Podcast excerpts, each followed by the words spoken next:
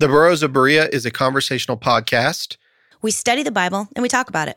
Not all of us are of the same faith. And one of us doesn't have a faith. But we still love one another, and we're going to continue to talk about these things. The things we believe in and the things we believe about what we read in the Bible. Not all of these are necessarily true. Some of it is opinion and speculation. Thank you for listening and speculating with us. There you go. That was good. Yes.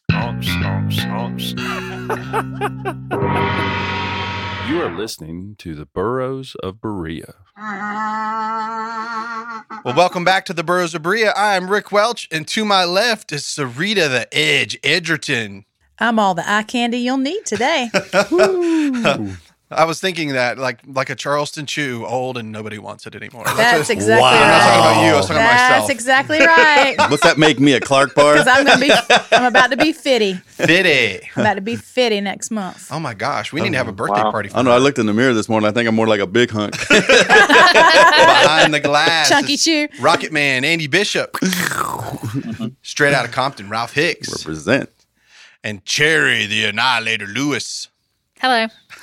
No music, no nothing, just straight up. She's the Annihilator today.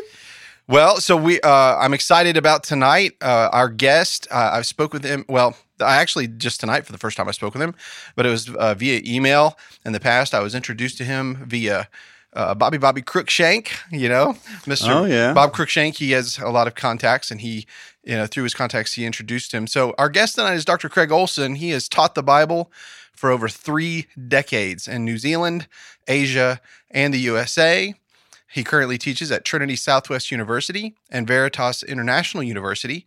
He received his PhD from Dallas Theological Seminary and has published articles on biblical archaeology, the long lifespans in Genesis, and the patriarchal chronology.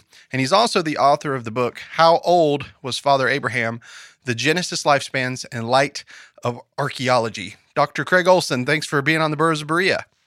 Oh wow! Well, thank you guys. I'm very excited to be here, and and I appreciate the opportunity to share a little bit about myself, and of course, uh, talk a bit about the book. Absolutely. Yeah. So I've read the book and I was, uh, it was actually, I'd never really heard this position before. So it was very unique. We're going to get into it. I know you, you. Um, I come from Yep. a young earth creation background. And so, um, I'm Mhm. sure we'll be going back and forth on that. But, um, before that, Right. normally with the testimony episode, I always ask this, our guests this question. And if you've never listened to this, it'll be somewhat surprising for you, but perhaps you can give us an answer. To the best of your ability, can you tell me your earliest memory of when you heard the name Jesus Christ? hmm Uh, yeah, I was young. I uh, grew up going to Sunday school uh, in New Zealand in a uh, Brethren church. You call Plymouth Brethren over here. And uh, so my parents actually were not churchgoers. Uh, they they believed in God. They they believed they were Christians, but they sent myself and my sister and my brother off to Sunday school, and um, so we got to hear the gospel at a young age and learn about the scriptures. And so I, you know, grew up learning the Bible, memorizing scripture, and that kind of thing. And I thought uh, when I was younger, I always thought that I was a Christian because all my friends were Christians, and I went to church. So I did the same things that they did. I, I got into trouble like they did, and, and went Right. to the different same same church meetings they did.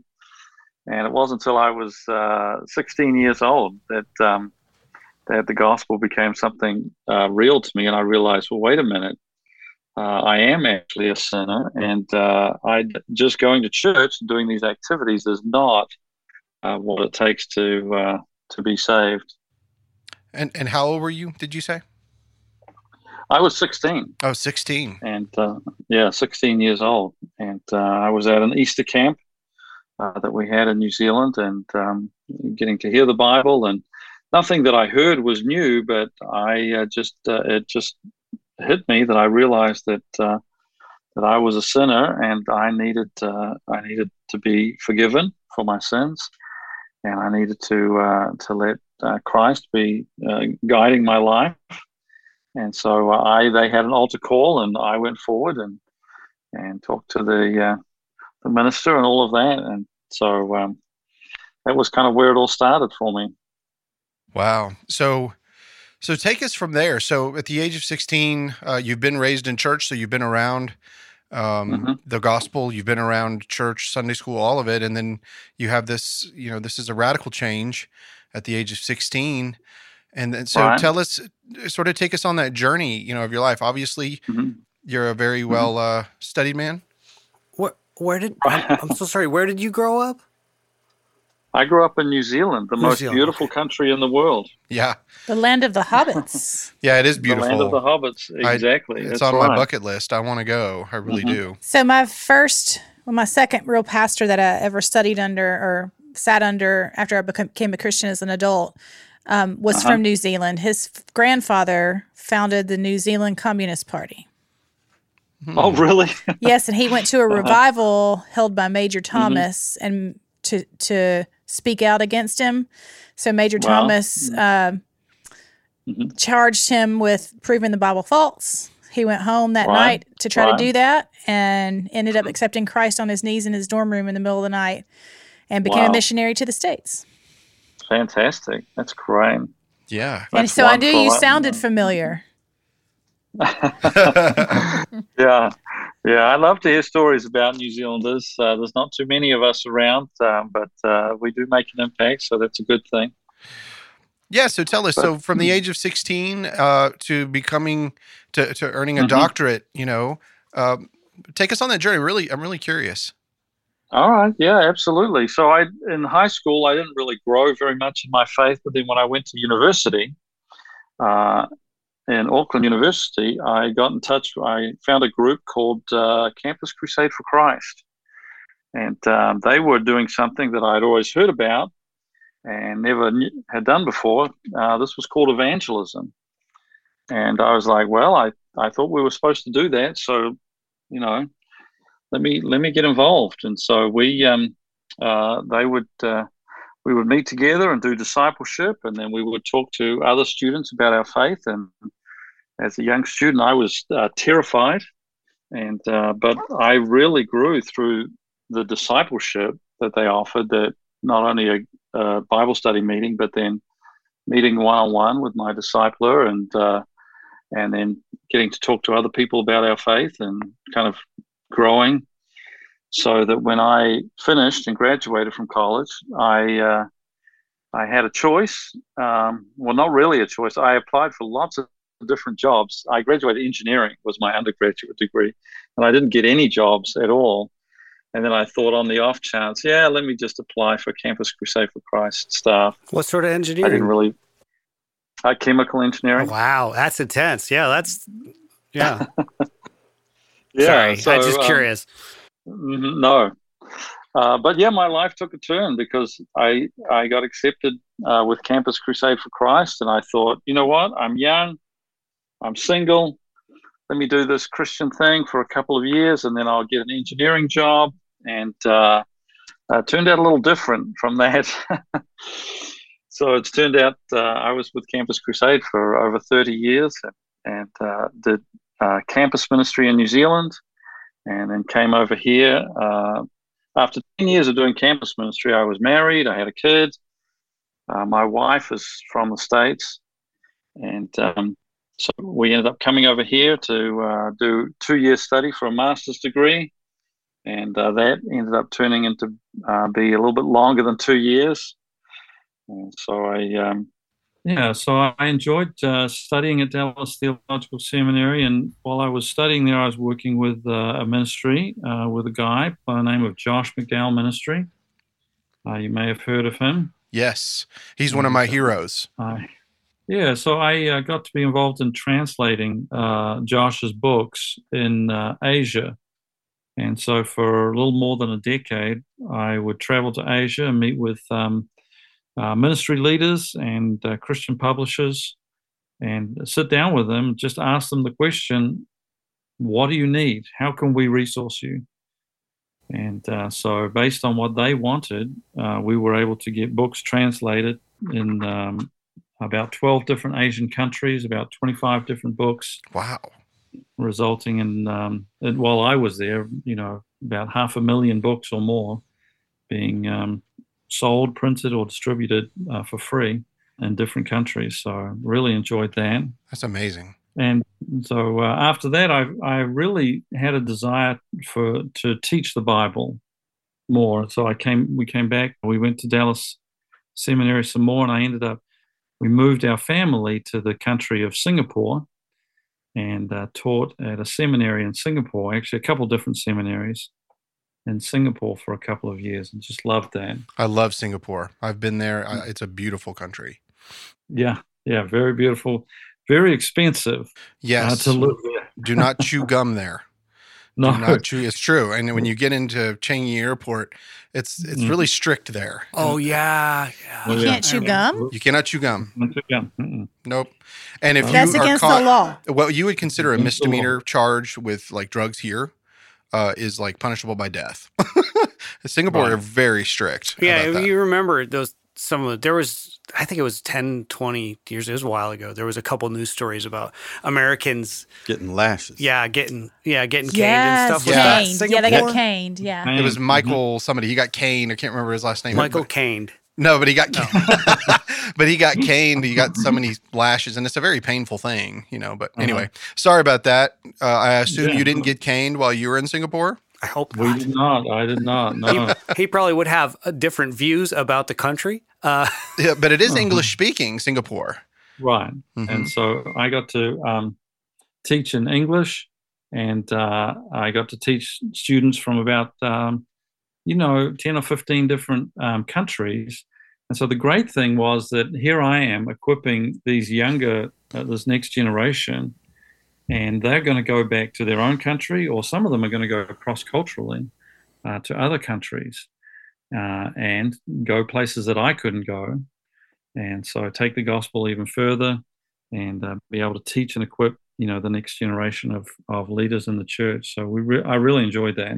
That's amazing. So, uh, you know, this kid that grows up in New Zealand ends up, Mhm. you know, coming to the states, Dallas Theological Seminary. I mean, that that's, uh, you know, for for us here in the, you know, in our country, that's a major institution that pumps out a lot Mm-hmm. of preachers and evangelists and missionaries all over the world. So, uh, that's The that's guy who married me was a DTS. He's now a pastor in Austin at a real big church. Uh huh. Yeah. Who do you remember? Who was the president whenever you were there? Well, when I got here, Chuck Swindoll was the president. Right. Yeah. Yeah. Yeah. And so um, that was that was great. Um, that was really good. I mean, he, he's such a great communicator. I'm going to have you pause just for one moment. Dr. Olson, one of our cast members just came in. Hey, Ricky Rich. The exterminator. Mr. Carter. Welcome back, Oh, yeah. Carter. I, I set. I apparently set that microphone for a midget. well, the, look, I'm very short well, when you, I sit down. well, you got it right. Diversity, equity, and inclusion. You're trying to do the DEI. I just thought maybe he'd want to lay on the ground. Uh, I don't know. Giving him options. Well, Big Daddy Carter just walked in the studio. He, he Oh, was yeah. sorry about that. We we had to interrupt there for a second there. So Sorry, um, Mr. Craig. yeah, Doctor, Oh, doctor. Doctor Craig, concur, Doctor Olson. so yeah, so Chuck Swindoll was the president at Dallas Theological Seminary when you came there the first time. Right. Mm-hmm. Yep. Yeah, but I ended up studying a, a long time after we were in Singapore. Uh, we came back here, and that's when I started the PhD. And um, uh, they told me it would take five to six years, and I thought, you know what, I'm going to do it in four, and uh, took me seven. So All right. That's compromise. That's the nature of compromise. Yeah, They I know a said lot of people six, that I said four, so we did seven. I know a lot of people that Yeah, squeezed a go. four-year bachelor's degree into seven. Well, that's how they got Methuselah's age. there you go. right. exactly. And so once I got into the PhD, my uh, interest uh, shifted. I um, got to go on a tour of Israel. And um, while we were there, uh, they were talking about a site across in the country of Jordan, uh, the site of Sodom. And I was like, wait a minute, I've, I've heard about a different site for Sodom. So I ended up doing some research on the two major different sites for Sodom and uh, changed everything with my dissertation and ended up uh, doing my dissertation on the uh, lifespans in Genesis and how that relates to chronology and especially how that relates to archaeology. of the uh, biblical sites, uh, and so that's that's what led to the book uh, coming out. This has been an interest of yours uh, for a long time. Yeah, several years. So during the um, uh, dissertation, I uh, was always interested in this, and then I got to dig at uh, an archaeological site that we believe is Sodom. Uh, went there first in 2015, and then again in 2018, and uh, so I got to get down on my hands and knees in the dirt and and dig up artifacts from from uh, the time of Abraham, which you you wouldn't think that's exciting. You know, I tell people, hey, you, you can you can raise your own funds, pay your own way, and ask a lot of government's permission, yeah. and they will yeah. either say no or just make sure that you don't get to leave with anything because it's not yours. yep. yeah. Exactly. Yeah. And then crawl in the dirt. Yeah. You crawl in the dirt all day uh, on your hands and knees. And uh, but you know what? It's so exciting because you're in this this square, and there's maybe I don't know ten of you there, and it's kind of like fishing because you don't know what you're going to find and somebody in your group will find something and you'll all gather around you're like what is that? This is so exciting. This is something that hasn't seen the light of day for for thousands of years. And you want to know what it is and you you kind of get to imagine a little bit what the lifestyle was like um, you know back during biblical times. So it's it's very exciting. What did what did you find on that dig? What what kind of stuff do you find on a dig uh, at a hmm. site that's that old? Like what sort of stuff comes up kind of generally? A lot of pottery. So every day you're finding pottery, thousands and thousands of sherds of pottery, and um, so you know they call it the the Bronze Age or the the Iron Age or something like that. But that's not the majority of what was used. That was the iron was the the leading edge of technology at the time. So we call it the Iron Age. But pretty much what everybody used all the time, every day, was pottery. was, was really hard dirt. yeah, exactly. Uh, uh, been used for thousands and thousands of years. And so uh, from the pottery, then you're uh, trying to diagnose uh, different parts, either a base of, of a jug or a rim or a handle. And that helps tell you uh, what time frame it's from and then oh, just by design, kind of. Yes, by shape. Yes. Yeah, by shape. Mm-hmm. Yeah. So the shapes change over time, and uh, so uh, you know the way it happened. Ancient cities always pretty much built on the same place because a good you know in real estate it's location location location it always has been from the beginning of time all throughout all of all of human history. And so, if you've got a site that uh, is up high, so where you can see your enemies coming, it has arable land nearby that you can grow your crops, it has a source of water uh, that you need. Uh, and if, if you have a site that has those things, and usually a, a road or a trade route nearby, if you've got a site that goes that has those uh, elements, people stay there. And so when one uh, generation either gets wiped out by uh, an enemy or something, the next generation to come along just builds right on top. So you ever just like find something and you're like, this is only like 500 years old. And you just like throw it and keep digging. Yeah, like a Mountain Dew bottle. the 500 year old Mountain Dew bottle. this is the very first Mountain Dew bottle. uh-huh. Sorry. Yeah. Did it have a uh, code underneath the cap? Yeah. Are you tired of compromising when it comes to protecting your valuable firearms? Then let us tell you about Carolina Cases, your ultimate destination for hard plastic, impact proof pistol cases. Carolina cases are TSA approved and are crafted with high quality foam, ensuring maximum protection for your firearm during transport or storage. At Carolina Cases, they understand the importance of safeguarding your investments. Carolina Cases provide unparalleled durability, keeping your pistols safe from impact and damage. So hop on over to www.carolinacases.net to explore their wide range of pistol cases designed to meet your specific needs. Don't settle for less. With Carolina Cases, you can ensure your firearms are safely stored, preserve your peace of mind, and protect what matters most. Enter code BURROWS at checkout to receive free shipping. well, I was curious. The, the thing that is sticking out to me, of course, is everybody knows what happened to Sodom, correct? correct? You know what happened to Sodom, Andy? Don't Wasn't look it destroyed in a by fire. Oh, fire. by fire and you know and brimstone from Fire heaven. and So, brimstone. uh, Dr. Olson, I'm just curious in your dig or in other digs, can you tell me if there were any signs of that type of fiery destruction in a specific time period? Oh, absolutely. And that's one of the reasons why we uh, think this is Sodom. In fact, there was a, a paper published last year in a scientific journal based on the on the research from our site. Uh, apparently, to date, it's like the most downloaded uh, paper on the from the scientific journal called Nature. Oh, yeah. I yeah. actually read that. Yeah, that's a, You did? nature's not exactly a small journal either. Yeah. It's a pretty prevalent one. No, no, that's right.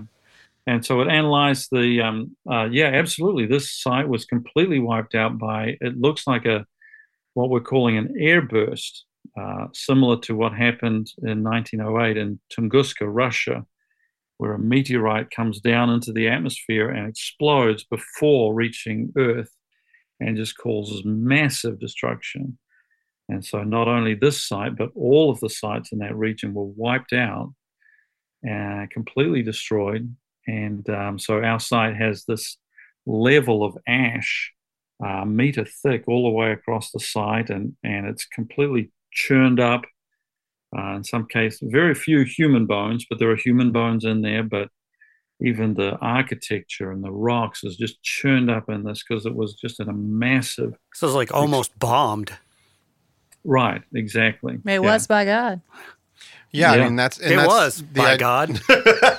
And when you look at it, you know, from the biblical standpoint, you know, they're just.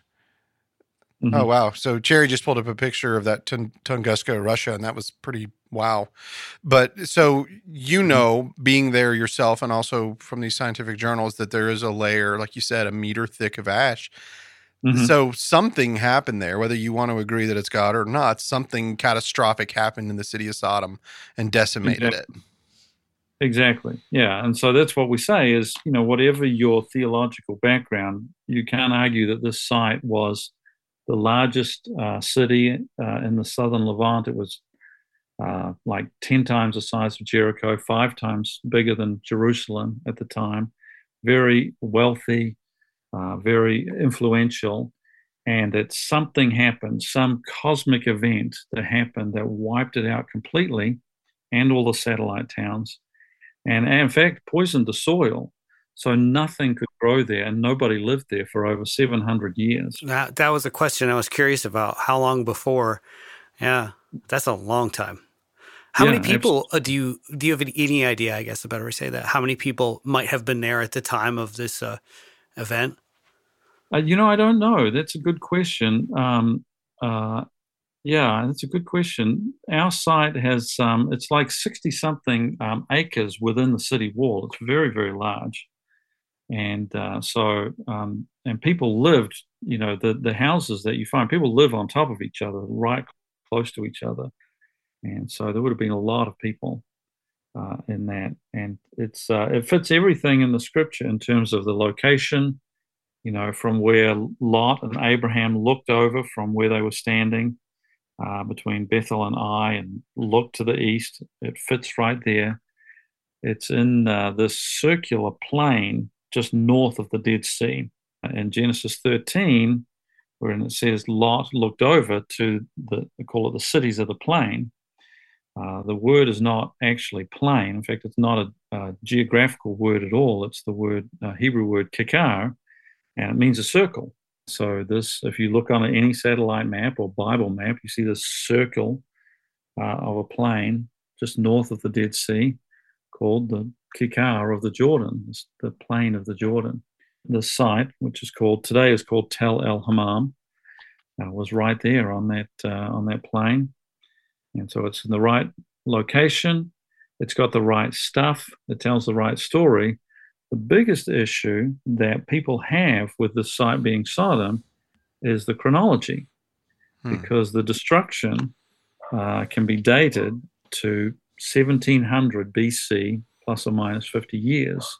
So that's the issue that I started to tackle because the traditional chronology that we as evangelicals grow up with you know, is that Abraham was born in uh, 2166 BC, and you know he lived 175 years, and you added all that up, and that doesn't fit. Yeah, he wouldn't be. He wouldn't be near Sodom. Technically, if if if this chronology, you know, the scientific chronology is correct, then there's no way Abraham could have been there. Is what you're saying, based on the biblical. Right, Right. right, And so then I started to look at well, wait a minute, what about um, other sites? And it turns out that if you stick to the the uh, traditional evangelical chronology, you know, which is it's kind of based on on Ussher's chronology, although no one sticks to Ussher's dates anymore. And if you have Abraham living around 2100 or 2000 BC, not only is this site uh, not destroyed during that time, but none of the sites in the biblical story are there. There's no Jerusalem. All of the sites that Abraham visits uh, in his uh, travels are not there. Hebron is not there. Uh, Dotan, Shechem is not there. All of the ones are. And so I started to say, wait a minute, maybe um, our interpretation of these biblical ages and how we come up with a chronology, maybe we need to relook at that interpretation.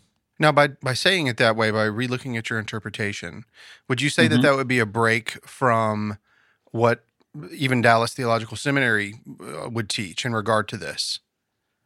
Well, it's interesting. Um, during my dissertation, uh, I had uh, a professor.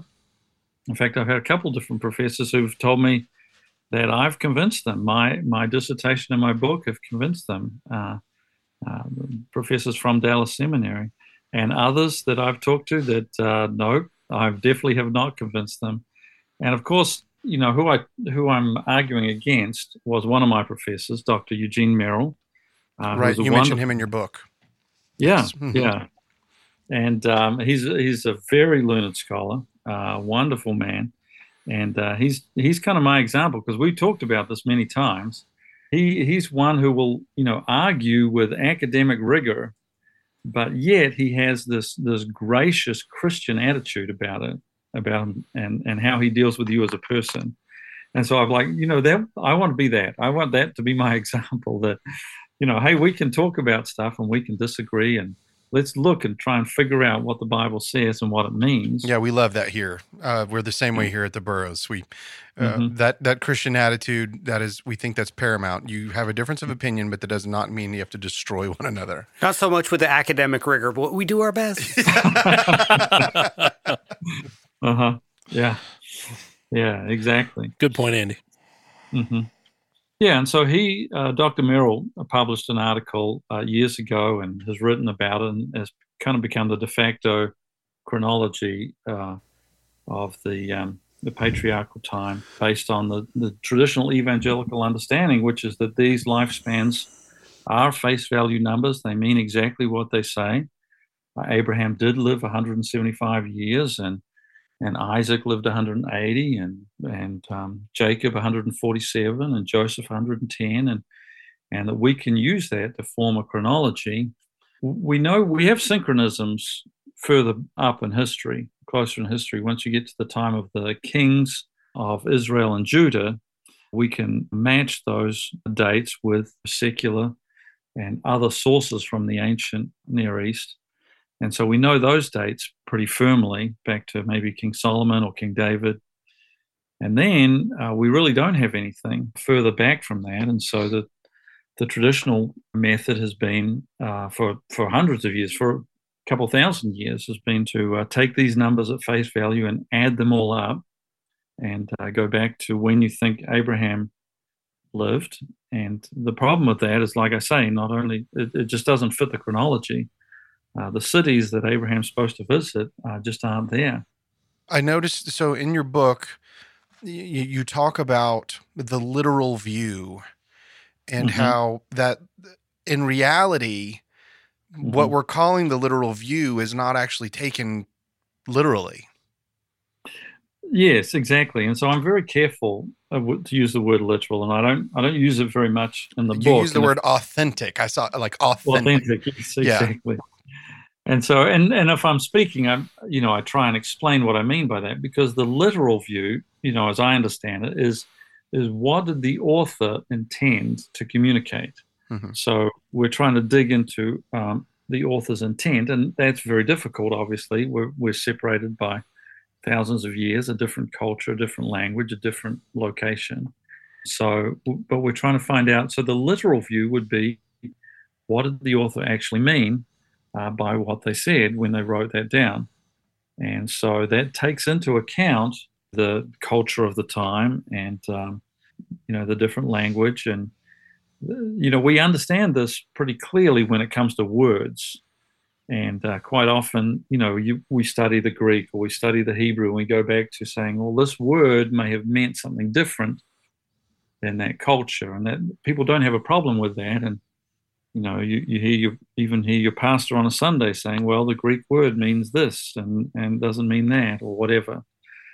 Where people have a problem is with numbers, you know, because sure. uh, you, you and I were brought up, we were all brought up that numbers is the one thing that doesn't change. A number feels like a number. That's right. Yeah. It's like right. a thousand is a thousand. You know, it's exactly. that simple. Mm-hmm. But love, yeah. like the word love, it's not always love in English, right? It, I mean, it is love, but there's all kinds of different meanings of it. But a thousand's a thousand. Exactly. And so, we, and we were taught that, you know, uh, growing up, math, mathematics is the universal language. Like two plus two is four in every language, every country, even out in the universe. It's always the same. That's something that's universal. And so um, here I am trying to say, wait a minute, maybe uh, this ancient culture used numbers when they talked about the uh, lifespans or the ages of their ancestors in a different way than we do today. You know, because mm-hmm. if I tell somebody my age, uh, in our culture, uh, accuracy is paramount. Um, you know, you think if I say my age, you think uh, it's exactly that. Oh, that's and fascinating. Have, I never would have come at it from that angle.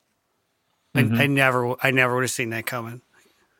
Mm-hmm. Just the idea that they're not necessarily being literal time wise with age. Mm-hmm. Right. Yeah, right. that's fascinating. Well, it's a story. It's a yeah. part of the story about the person. One of the things I like exactly. about what exactly. you say in the book and how you do this is what was done in that time. And a lot of times we forget that, you know, most people in this country are educated, but most people then were not uh, nor right. did they read or write or you know they did some counting so that they could buy things but it yeah. was elementary so mm-hmm. how did they what what language were they using to whom were they speaking and in what context uh, were they were they doing these things and how did they make people understand in a way that uh, for their level of education they could understand it Right, exactly. And and what were they trying to communicate? And so one of the things that I did was I I looked back at all of the other uh, genealogies and uh, king lists uh, from ancient time, and what I found is that the common or the most common format was that everybody uh, exaggerated or used these uh, extremely large numbers when talking about their ancient ancestors. And uh, we think, we don't know, we think that was a way to give them honor. The age um, gives them import. Yeah. Yeah. Right. Right. Well, now and we don't like anything to have age except our cars and some of our house decorations, but we want to do anything we can mm-hmm. not to age at all.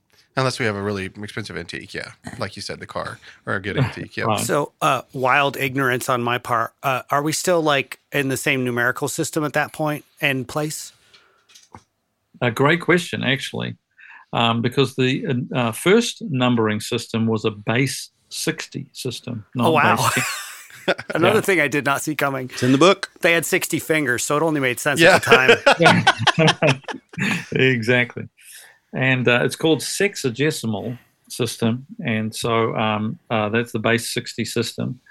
And uh, actually, we still use it today. It's it's one of the best systems because we have 60 degrees in a circle, we have 60 minutes in an hour, 60 seconds in a minute, and um, and our latitude and longitude. And this was so good because 60 is the first number that's divisible by 1 through 10 and 12 and 15 and 20 and 30. And mm. so it's easy to divide things. In fact, we do it without even thinking. You know, if I if you run a marathon or you ha- you say a time, we automatically convert that to base 60. Um, mm-hmm. And it wasn't until the uh, that's the, in the Mesopotamian culture, and then later on, the Egyptian culture used a base ten system. And uh, so it's fascinating to go back and look at this uh, because actually some of the early uh, king lists, the one that I refer to the most, the Sumerian king list, uh, their list of, of their ancient kings, all of the, it's not a lifespan, it's the length of their reign, but all of them are divisible by either 60 or 60 times 60.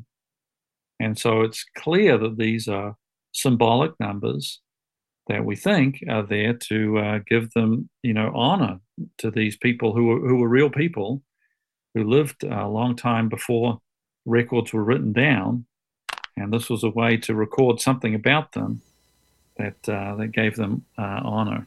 Did a lot of did a lot of your study is a lot of your study based on uh, you know mouth to mouth transcriptions where people did oral histories because that happened I think till around 300. Uh, mm-hmm. uh, BC mostly was, uh, if I got that right, it mostly was you know oral translations. Yeah, you know, and and that's true. We did. Uh, there was oral transmission uh, of um, uh, different genealogies, and um, and so this, you know, we can study modern uh, some tribes today. We can't study ancient cultures because if it was oral, we don't have it. It's not written down, you know, and so um, that's why pretty much the, any list in the Bible and out of the Bible is limited to about 10 people. And so you have 10 people in Genesis 5, you have 10 people in Genesis 11. And because, in terms of memorizing and remembering something, 10 is about the limit.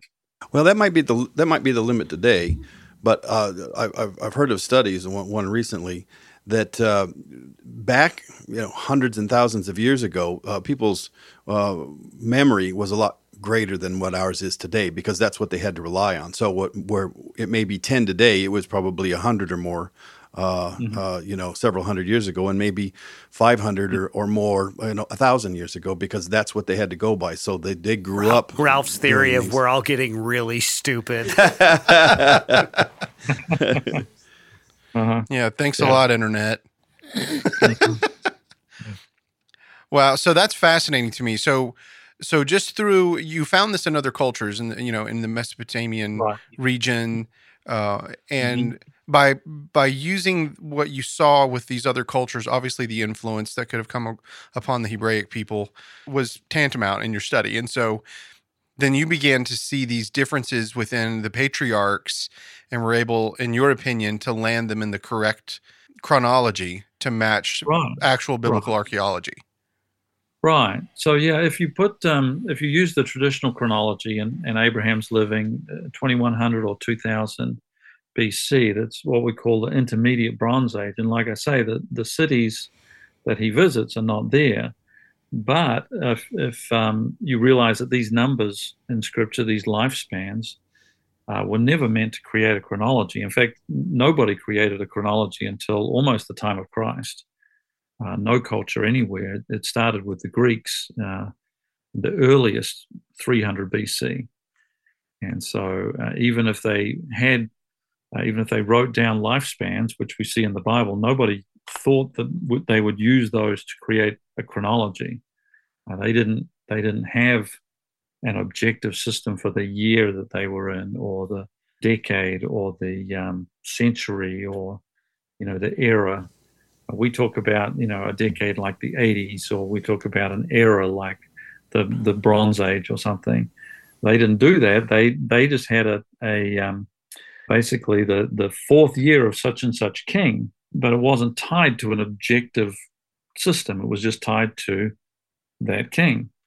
So um, they didn't think about the idea. There's no evidence that people thought about putting things in a chronology. And when you realize these uh, numbers were not meant to create a chronology, they were meant for a different purpose to communicate something different.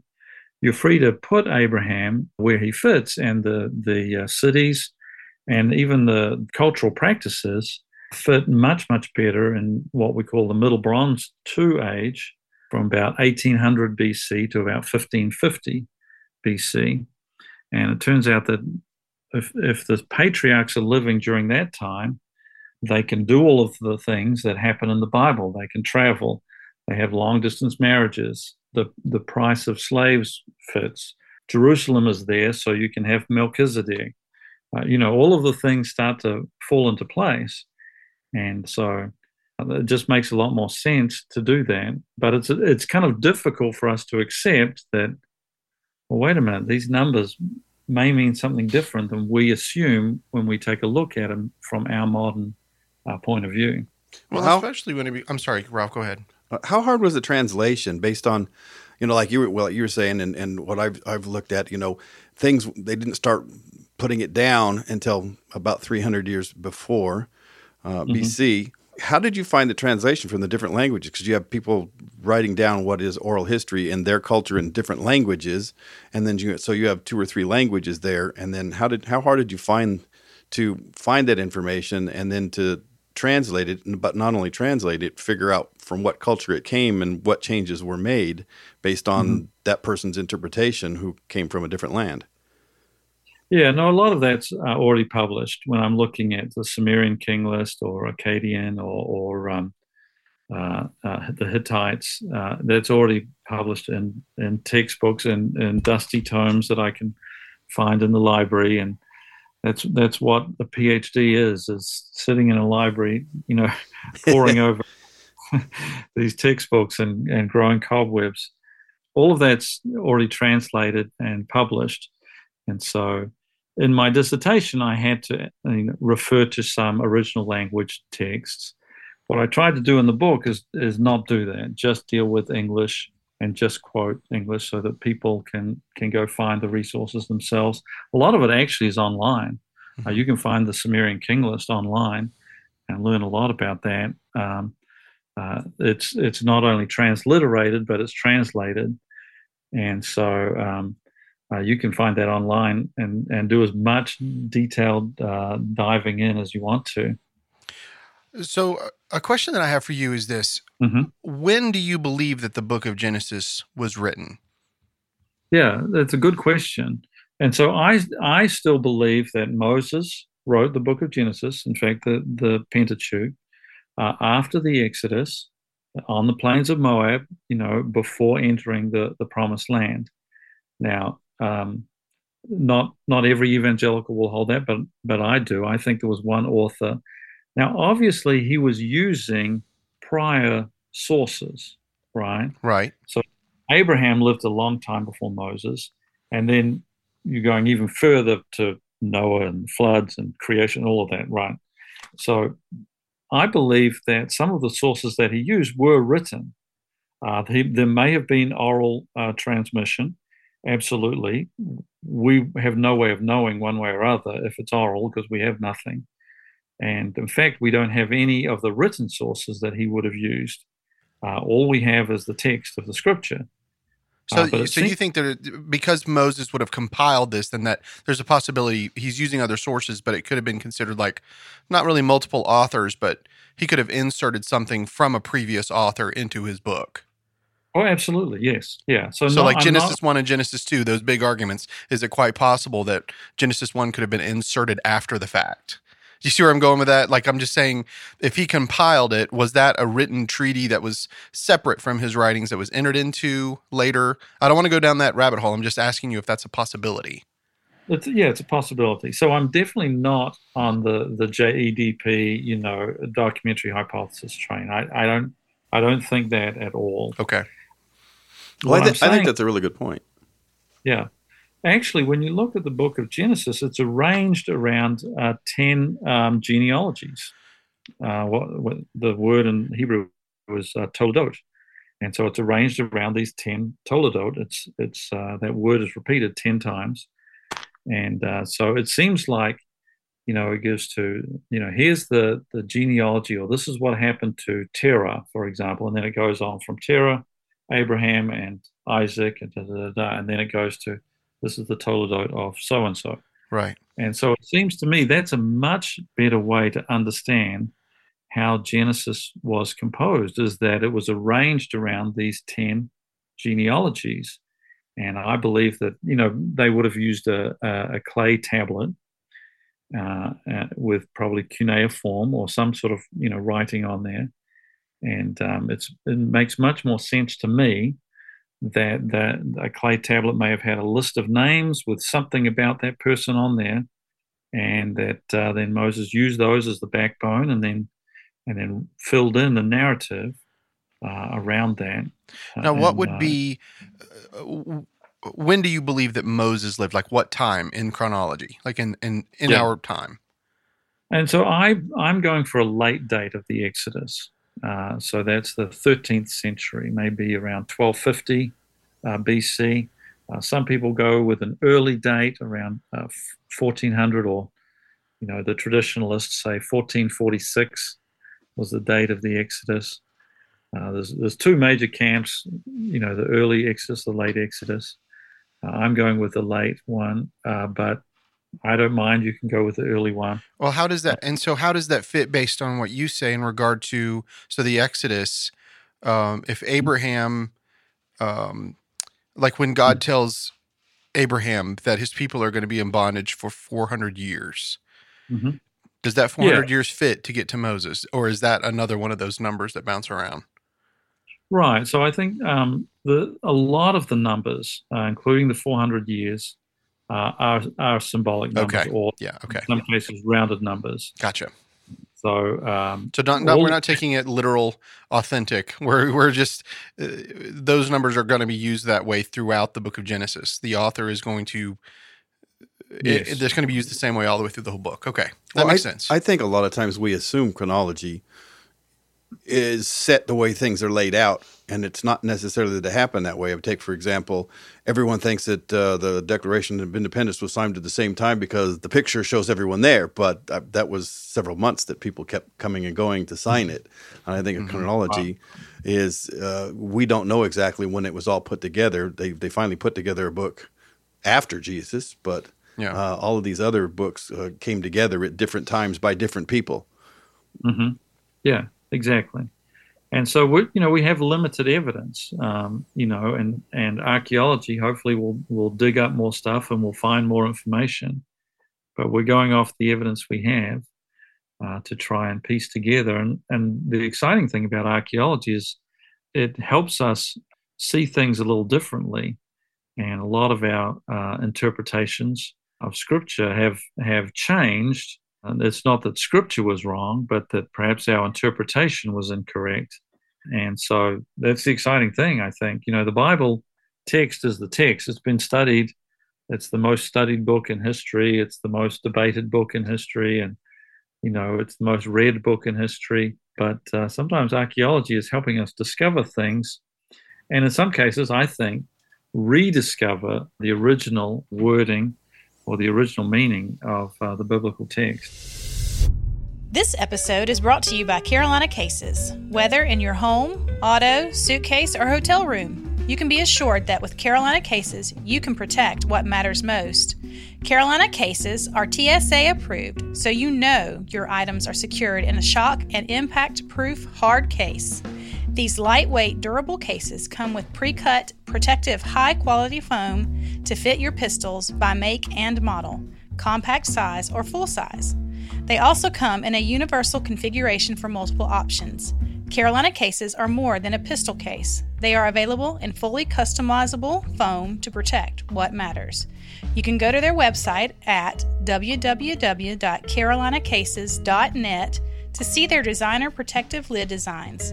Each is laser engraved to give you unmatched style at home or on the range. So protect what matters most. Visit www.carolinacases.net. That's www.carolinacases.net. Enter code BURROS at checkout to receive free shipping. That's right. Just enter the code BURROS at checkout and you will receive free shipping. That's B U R R O S. I like that you did this study and you talked about language and archaeology together. But uh, mm-hmm. did you find a predominant language when you were doing this that this all goes back to, and or were there several languages, and did those other languages, the timing of those other languages, affect how this was interpreted uh, by the people in those times? And could that yeah. be some of the reasons for uh, how we understand uh, the timing of things? Yeah, yeah, that's a good point. And the text of the scripture, when it comes to numbers, is very clear. Uh, there's, there's no textual problems. And in Genesis, uh, in fact, throughout the Old Testament, the numbers are written out as words. You know, it's written as 175 years, uh, Abraham's lifespan. It doesn't have the symbol 175. Yeah, yeah. I uh, think did you didn't you write that 170 and five, something yes. like that? Yeah, I, I, thought that was interesting. I'd, I'd never heard that before. Mm-hmm. I mean, I, yeah. when you look at the way they write out the Greek numerology, you can see it, but mm-hmm. I hadn't yeah. thought of that in relationship to this before. Yeah, but but uh, yeah, the t- the script that we have, our Old Testament, is the square. They call it the square uh, Aramaic uh, based script, a Hebrew script, is actually a different script than what uh, Moses would have written, uh, if if indeed he did, you know, write the Pentateuch uh, during the late Bronze Age. The script that we have is more from the time of Solomon, and so you know, there's there's kind of a, already a translation there. Now we don't have anything other than what we have. We we only have the script, and so that's what we're going from, and and that's what we're. But uh, no, Moses would have used a different uh, script based on the Phoenician alphabet. It's mm. still Hebrew, uh, but it would have looked different. And so you're you're having people copying and translating uh, the scripture even way back then. Uh, now, you know, we believe that God kept it and, and God preserved His Scripture through time, uh, but you know, there's there's there yeah, there's an issue there of, of uh, translation and and the different script. So, obviously, your view does not match the view of the young Earth creation movement, correct? So, right. have you have you been met with opposition, like strong opposition against your work?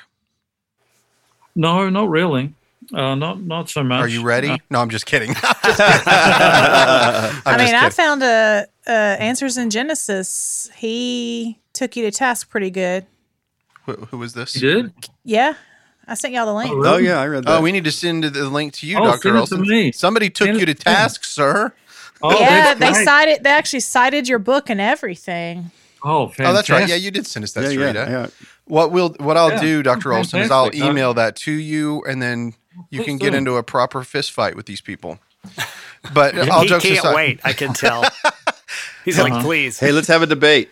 Yeah, yeah. Come out here and we'll film it. Jeez. Well, I think that um, obviously, from my perspective, where where I was raised in Western North Carolina, here in the Southern United States, mm-hmm. young Earth creation is a predominant view. But then again, so are a lot of other views that, um, as I've become, you know, more and more studied, I found that aren't, nec- you know, they're traditional but not aren't necessarily correct or perfect, which is fine.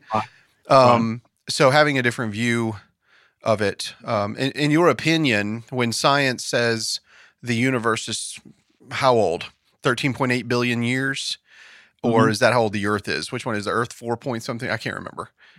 Yeah, Earth is four and a half billion. Four and a half billion years. So, what is your opinion? Is the Earth? Do you agree with science, or do you believe because some people believe that the earth was created uh, believers believe that the earth was created in six literal 24 days i know uh, 24 hour days i know that you put that in your book that you talk about that what is right. your can you tell us your opinion yes absolutely I, am an old earth creationist and i believe god created the earth but it is not a few thousand years old it's it's billions of years old and i don't i don't believe that genesis was ever written or intended to give us a chronology all the way back to creation. I think the idea that shepherds uh, living in a tent who were illit- illiterate, the idea that they had some sort of uh, special uh, knowledge of the exact chronology back to creation is is unsupported. They, they would never have thought that. They had no need of that.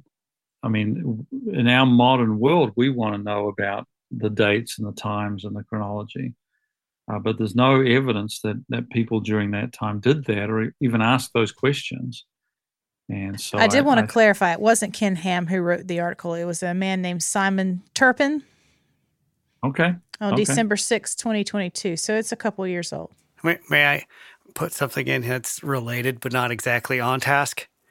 Uh, yeah. So with James Webb, they've uh, just recently, like, kind of made a composite photo of a couple of the oldest. I, I don't know if it's. I think it's galaxies, but it might be It is. galactic clusters. They they say it's the oldest formed galaxies from in regard to the Big Bang. Right. Okay. So there's no way those galaxies could be formed the way they're formed and how well they're formed or whatever Yeah. uh, in the amount of time they would have had past the Big Bang, Mm-hmm. Big Bang, given how old they are, you know, based Yes. on how far away they are.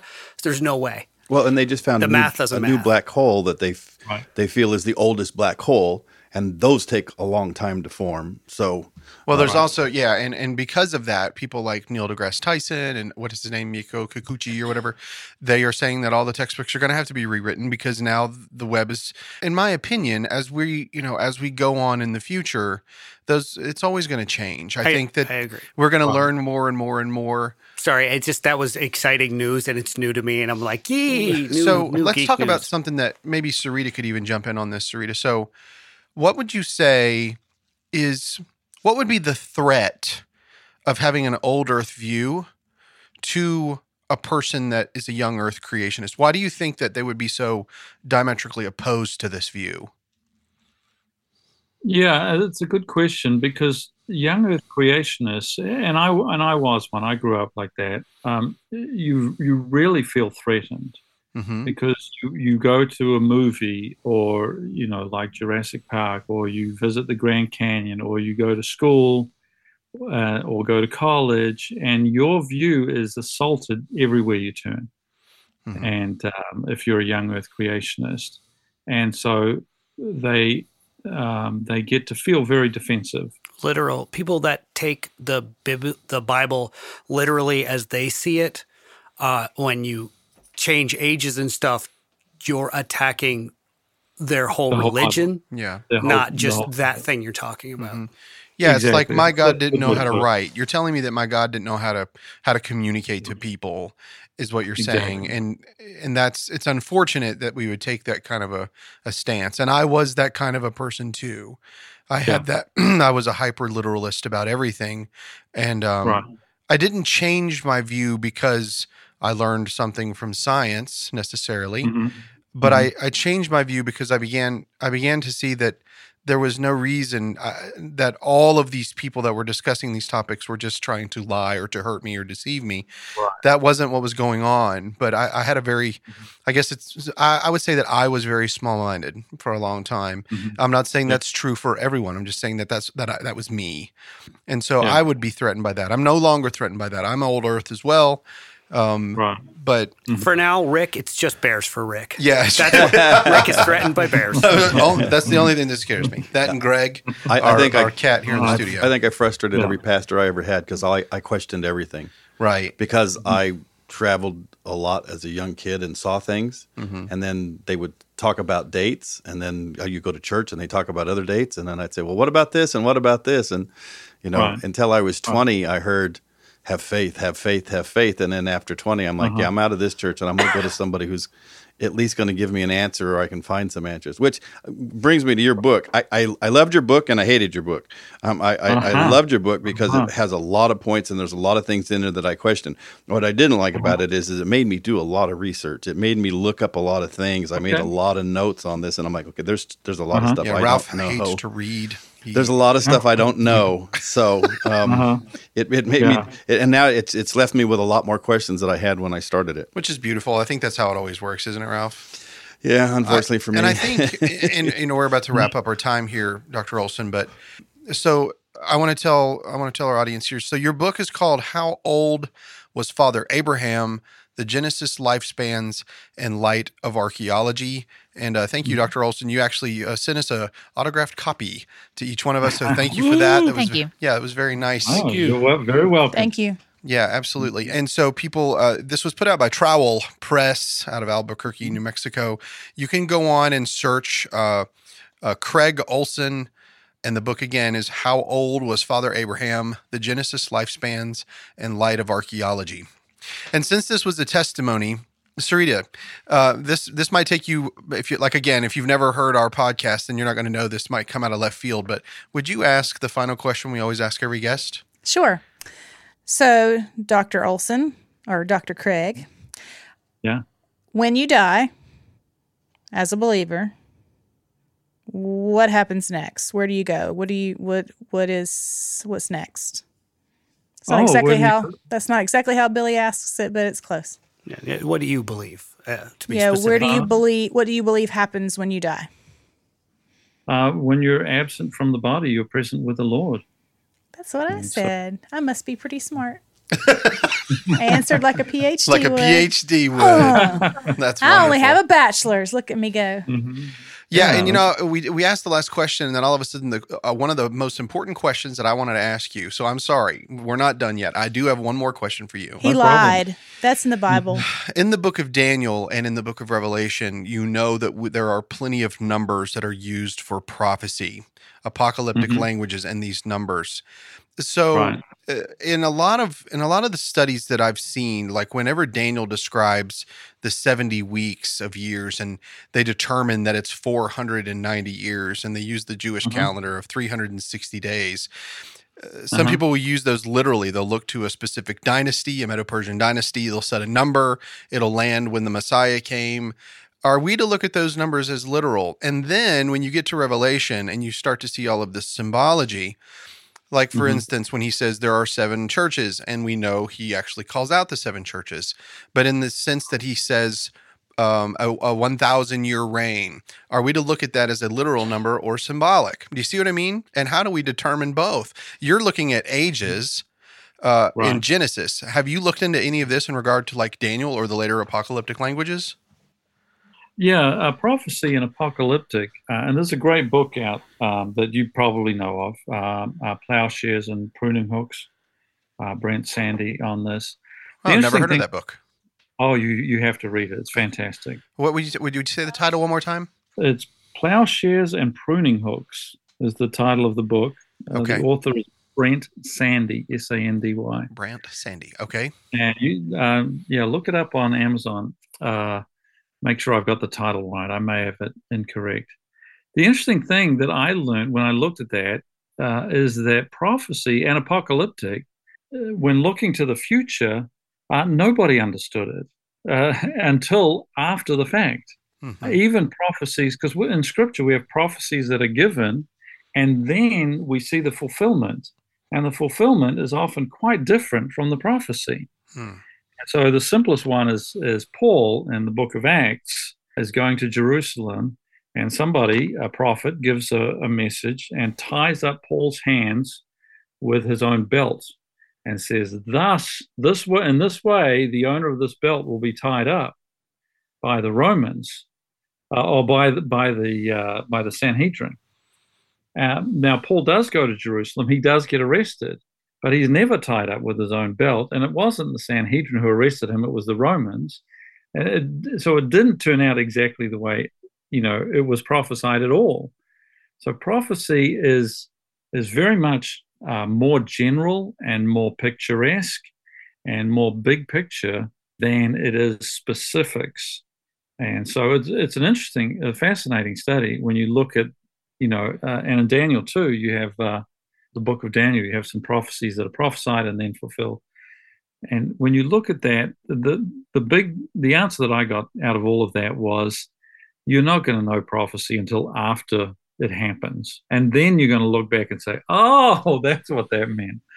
Uh, none of us, um, even the best of us, looking forward after a prophecy or an apocalyptic literature, uh, picture is given, looking forward, are not going to understand the fulfillment until afterwards. And then we look back and go, oh, you know what? That all fits. Yeah, I've said here in this podcast many times. I've I've looked at Andy and I'm saying, man, these Jews were so good at prophecy. It's almost like they wrote it after it happened. when you look in history, you know what I mean? Like that's that's what it it feels like. They're Well, looking back. You know. Well, and, and that's the view of, of some people of our of our um, you know the liberal scholars is that oh yeah it was written afterwards because it's too accurate. Wi- Isn't a history always written in the future? Yeah, that's right. Yeah, it's, it's just a matter of how Yeah, far. It It's true. is. Well, I certainly appreciate you uh, taking your time out and being on our podcast. It means a lot to me, and I know it means a lot to us here. And um, guys, go again. Like I said, do you have a website by any chance? I do not. Okay. I don't have a but I do have a page on uh, academia.edu. So uh, you can look up, look me up on academia.edu, and I have uh, two or three articles there that that uh, summarize the book. You can get those for free and uh, dig into my uh, footnotes and uh, print those out and take a look at that. And of course, you can get the book. Yeah, absolutely. And I'll tell you guys again if you go where you clicked on this podcast, if you look in the body of that paragraph, I will have a link to Dr. Olson's book so that you can uh, purchase that book. And I will also put a link to that academia.edu uh, where you can find Dr. Olson's work. So, again, mm-hmm. his book, How Old Was Father Abraham? The Genesis Lifespans and Light of Archaeology. Dr. Olson, thanks so much for being on the show. That was fascinating. Yeah, thanks. That was Yes, fun. thank you. Thank you. Thank you. so much. Appreciate it, guys. Thanks. Absolutely. Well, take care. You too. Okay. Bye bye. Bye bye. He seems very cool and and like that's fascinating. Yeah, that was a that was a fascinating. The the book, like for me, it was difficult to read. A little that's- hard for you, yeah. Well, yeah. I well, mean, how old is Abraham? Huh? I missed the whole. I'm sorry that I came in late. He didn't say. He didn't. No, he didn't. Um, Oh. But if we were to guess, I would say he's somewhere between 400 and 500 years old. Do you get the joke? Uh, Get the joke? The dude's really educated, so I highly honored him. Anyway, well, Rick, I'm sorry that Yeah, you man. you missed so you know Such a dud. you're not a dud. You just you had to drive from Columbia, bro. Yeah, yeah, Yeah. completely reasonable. So frankly. Rita, thanks for being here. Thanks for um, yeah, and You know it. that that article uh, by that guy from from Answers in Genesis. Andy, Ralph, Represent. Cherry. Rick. Thanks for being here. We will talk to you guys again next time on the Burros of Berea. Peace out. See ya. Bye, y'all. Hey guys, this is Rick from the Burros of Berea. Do you know how much blood, sweat, and tears it takes to make a podcast? None. But that doesn't mean that it doesn't cost a lot. And so if you guys don't mind, if anybody would like to give to help us with these episodes, it would be great. We'll put out even more content. And if you go to our Patreon page, just search for the Burros of Berea, you'll get extra notes, extra episodes, and it's pretty much free. A dollar gets you a lot. Thanks, guys.